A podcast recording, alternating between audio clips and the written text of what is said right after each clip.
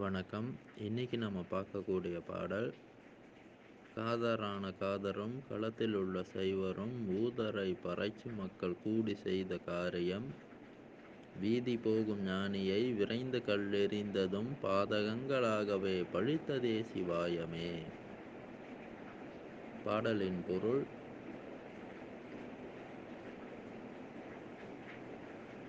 ஒரு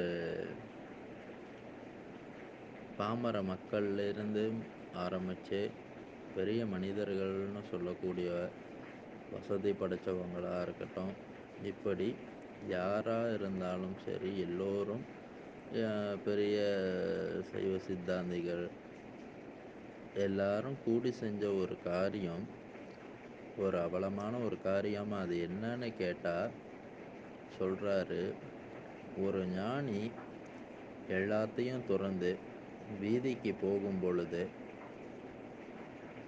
அவனை வந்து புறம் பேசுகிறதும் அந்த ஞானியை வந்து கல் எறியறதுனா வந்து அந்த ஞானிக்கு வந்து பல அவஸ்தைகளை கொடுக்கறது உபாதைகளை கொடுக்கறது.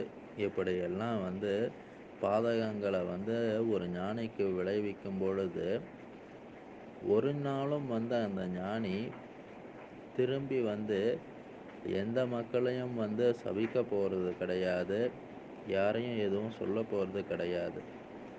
ஆனால் இந்த பிரபஞ்சம்னு சொல்லக்கூடியது அண்ட சராசரம் எங்கும் வந்து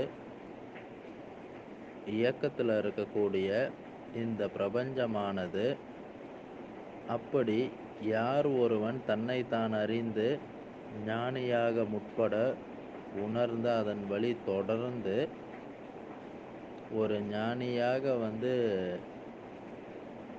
இந்த புவியில் வந்து தன்னோட வாழ்க்கையை தொடர்றானோ அப்பேற்பட்டவனுக்கு பாதகங்களை வந்து தொடர்ந்து கொடுக்கக்கூடிய மக்களுக்கு அந்த பிரபஞ்சம் நிச்சயமாக வந்து பாதகங்களை பெரும் அளவில் அது விளைவிக்கும்.